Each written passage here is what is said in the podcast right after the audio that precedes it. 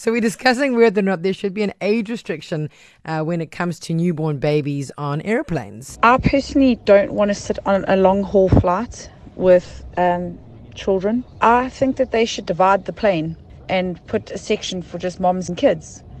Um, like we, I know we have to have patience with children, but I don't think we, we you know we all pay the same price to sit on a plane, and I don't think it's fair to pay that kind of money to fly and have a screaming child the whole way to the UK or to Bali. Bali, I love you. Listen, if somebody said to me, Jane, every Thursday there is a parents and child plane.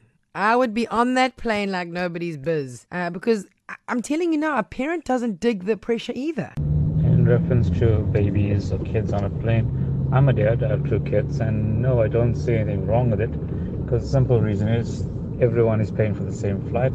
Uh, you paid for the child. It's, it's, it's, it's a no go area because you'd get a person on the plane that's not a child, that's just irritating, or I'd use the word just as smelly. So, do you put other restrictions in terms of what do you wear, how do you smell, those kind of things. So a baby on a plane is a baby on a plane. Just deal with it, you know. And um, I feel sorry for that lady, but at the same time, I feel sorry for the sit with her and complain and give her eyes because there's so many other things you can pick on on, on a flight where other people are just as intrusive or or frustrating or something's wrong, you know.